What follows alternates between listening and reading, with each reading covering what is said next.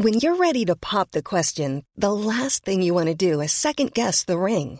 At Bluenile.com, you can design a one of a kind ring with the ease and convenience of shopping online. Choose your diamond and setting. When you find the one, you'll get it delivered right to your door. Go to Bluenile.com and use promo code LISTEN to get $50 off your purchase of $500 or more. That's code LISTEN at Bluenile.com for $50 off your purchase. Bluenile.com code LISTEN. Burrow's furniture is built for the way you live. From ensuring easy assembly and disassembly to honoring highly requested new colors for their award winning seating, they always have their customers in mind. Their modular seating is made out of durable materials to last and grow with you. And with Burrow, you always get fast, free shipping. Get up to 60% off during Burrow's Memorial Day sale at burrow.com slash ACAST. That's burrow.com slash ACAST. burrow.com slash ACAST.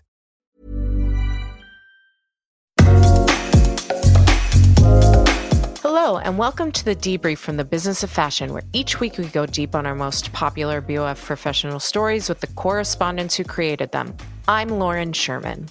When Victoria's Secret, the biggest lingerie brand in the US, announced in early November that it was buying competitor Adore Me for $400 million, it indicated that the long anticipated wave of consolidation for startup fashion brands may have finally arrived.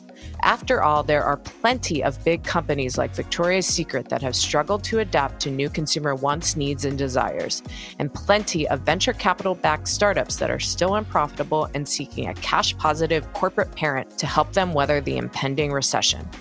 But the Victoria's Secret Adore Me tie up was one of only a handful of DTC brand acquisitions this year, according to PitchBook, and experts say deals are likely to come in a trickle rather than a wave. They see a mismatch between the types of businesses looking to sell and what bigger companies or private equity firms are looking to buy. Today, I have with me BOF correspondent Malique Morris, who covered the ins and outs of this conundrum in his recent piece, The Next Wave of DTC Acquisitions. Malique, thank you so much for joining me on the debrief. I think this is your first time on. Yes, it is. Thank you so much for having me. It's an honor to chat with you. You know, you're like one of my all time favorite reporters. So this is such a pleasure. And you are one of my Malique. We're so happy to have you at BOF. So I know that a lot of different kinds of fashion brands were for sale this summer.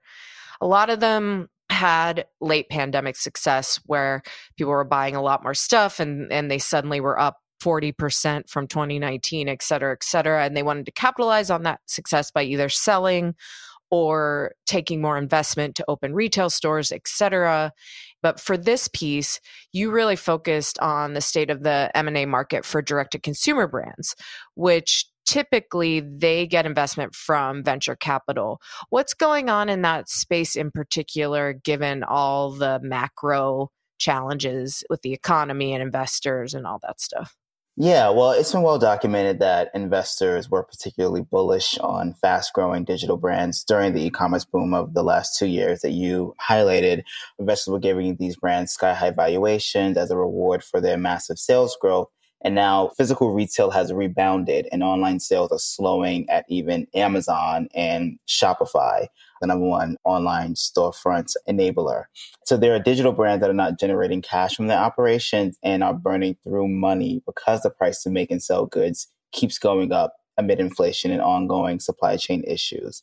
And, you know, these money losing companies are not going to be able to raise outside funds because VCs are now only looking to invest in brands that have a clear path to profitability as the cost of capital also rises. So this leaves those cash burning companies with few options to weather the incoming recession. And so it makes sense for many of them to find a strategic or holding company or even a PE firm to buy them. So, what's the big opportunity for these potential acquirers in this space? Is it that they could just get a really good deal right now? What are people with money looking for at this moment? A great deal of these digital brands were growing at all costs when it looked like e commerce was only going to account for more of total retail sales globally and that just looked at that trend was just going to go upward. People did not anticipate a large slowdown and then a possible recession. So they weren't necessarily managing their money well. And that came to a head as the cost of raw materials, freight charges and targeted advertising all rose around the same time last year. But some of these brands have great products and solid followings and are using technology to innovate how they sell their goods. At the same time, there are large retailers that are in need of some zhuzhing. You know, these retail giants can take the opportunity now to buy a brand at a lower sales price because valuations are low and many startups are desperate. And you can use that acquisition to court a young, younger consumer and infuse more technology into their selling practices. A great example that we use is Victoria's Secret's acquisition of Adore Me for $400 million. Adore Me does over 100 million in sales and is popular among Gen Z consumers in part because of its inclusive marketing campaigns that feature beautiful models of all colors and sizes. Also, Adore Me has a subscription service that lets users order a box of goods and only pay for what they keep, which is not common in the intimates category. And this service drives customer retention according to Victoria's Secrets. And Victoria's Secret's a company you know better than most is trying to revive its brand by shedding its previously exclusionary image of stick thin models. And it could also use some fresh ways to sell intimates. And it plans to infuse Adore Me subscription service into its own retail touchpoints. So while Victoria's Secret says that Adore Me has been EBITDA profitable, some investors say that the sale price of 2x revenue was not great. So it's possible that Victoria's Secret's got a discount for Adore Me. And that's just one example of the ways that a strategic could use this moment of the VC market not necessarily being as generous with the capital that it's deploying and brands burning through cash and needing to find a quick exit to their advantage. Got it. So now we're going to take a break for a word from our sponsors. But when we return, Malique will share some tactics brands are using to make themselves more attractive to investors. When you're ready to pop the question, the last thing you want to do is second guess the ring. At Bluenile.com, you can design a one of a kind ring with the ease and convenience of shopping online. Choose your diamond and setting. When you find the one, you'll get it delivered right to your door. Go to Bluenile.com and use promo code LISTEN to get $50 off your purchase of $500 or more. That's code LISTEN at Bluenile.com for $50 off your purchase. Bluenile.com code LISTEN. Burrow's Furniture is built for the way you live. From ensuring easy assembly and disassembly to honoring highly requested new colors for their award winning seating, they always have their customers in mind. Their modular seating is made out of durable materials to last and grow with you. And with Burrow, you always get fast, free shipping. Get up to 60% off during Burrow's Memorial Day sale at burrow.com slash ACAST. That's burrow.com slash ACAST. burrow.com slash ACAST. Welcome back to the debrief, Malique. So you've set up the state of the market for brands that are looking to sell, you mentioned why Adore Me in particular was attractive to Victoria's Secret, but it sounds like the most important thing right now is that they're profitable on an EBITDA basis. Can you talk about what EBITDA basis means and how brands can get to that point? Yeah, so we talked a bit earlier about VCs looking to invest in brands that are profitable and well, buyers are also looking at profitability as well and strategics for example, are under similar pressure to preserve their balance sheets, and it is in their best interest not to buy a company that's prone to lose money in pursuit of acquiring new customers to drive their sales. So it's in the brand's best interest to balance the cost of goods sold, including managing their ad spend to acquire that customer, just to ensure it can turn a profit on each unit it sells. Some brands have talked about this strategy helping them turn a profit or at least break even on an EBITDA basis or earnings without taking interest, taxes, depreciation, and amortization into account. And also, I mean, in addition to showing profits, companies that are looking for buyers have to show that they can do more than sell an undifferentiated banal product that consumers can find anywhere else. All of that goes into how you get profit on that first order basis for each customer. And all that goes into the long term strategy of either breaking even or actually generating profits on the EBITDA basis. So, beyond being profitable, which is super hard to achieve for even brands that have been around for 20 or 30 years. So, especially if you're a young startup, it's impressive if you can figure out the right business model. Um, what else do these brands need to do to stand out in the market? What kind of unique qualities or services can they provide that will catch the eye of of an investor or a potential buyer? As I was, you know, saying before, they have to prove that they can differentiate themselves from the herd. Uh, I'm going to sound like a, a, bit of a broken record here, but Adore Me again is a great example. I mentioned earlier, while it was able to show profitability on an EBITDA basis when it was acquired by Victoria's Secret, what really helped it stand out was its subscription service. While the try before you buy model is not entirely revolutionary, you have Stitch Fix out there, and Warby Parker has adopted the model early on. Having a subscription service in the intimates category specifically is super novel. And the fact that it also helps Adore Me retain its existing customers and get them to make repeat purchases, which is a very sustainable way to grow sales because customer retention is cheaper than customer acquisition made Adore Me all the more attractive to Victoria's Secret. So brands that are looking to sell or are looking for a buyer, a strategic, a holding company, a PE firm that can align with them on their values, even in a time when they're probably not going to get the best valuation on those sales, are want to focus on the unique elements of their brand. Maybe it's not a subscription service, maybe it's something else, but there is something there that is differentiating them from their peers is going to be an increasingly important part of getting an equitable exit in this current macroeconomic environment.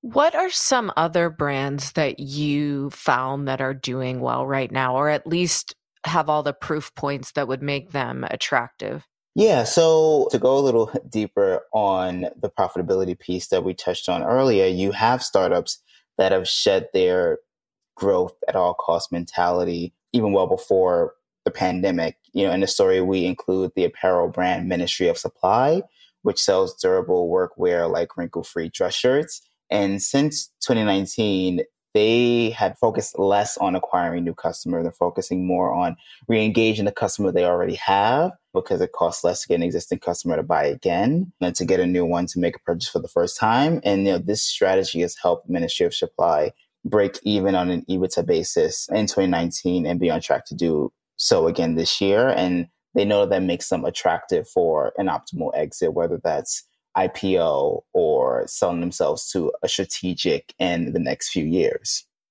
Got it. So if you're a profitable company right now that you have some money in the bank, you feel like you're prepared for this incoming, or I don't know if it already started, but this potential recession that is about to take over our lives for the next year to 18 months. Is it prudent not to sell right now unless you have an amazing offer? We just saw Tom Ford sold to Estee Lauder for $2.8 billion.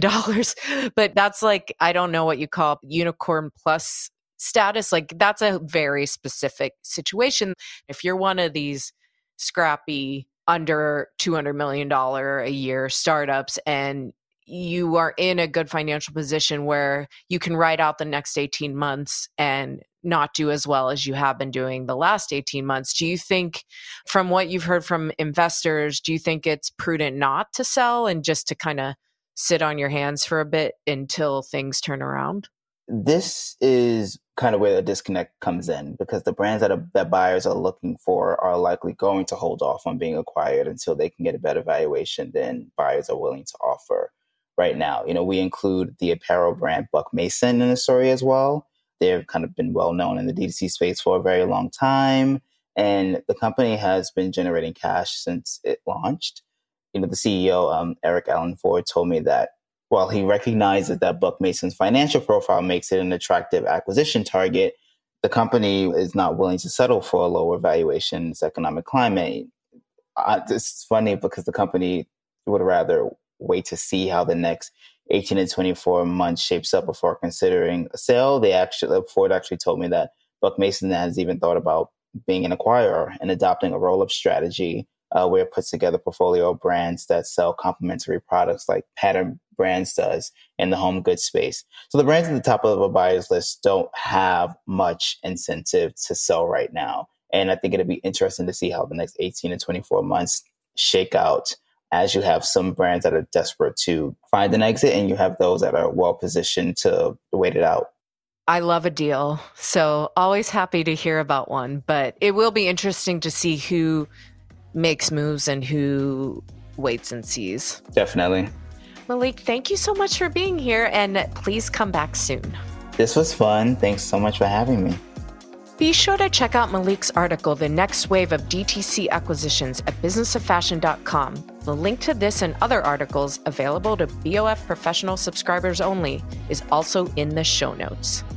You've been listening to The Debrief, produced and edited by Emma Clark, Kate Barton, Eric Bria, and Georgie Rutherford in the BOF studio. I'm Lauren Sherman, and I'll be back next Wednesday with a new episode. Thanks so much for joining us, and be sure to follow us wherever you get your podcasts.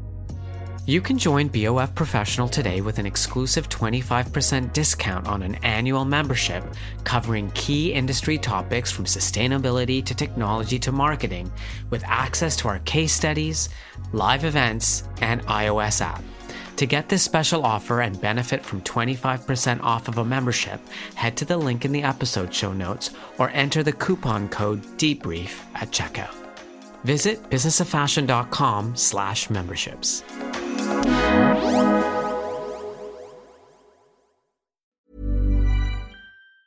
Planning for your next trip?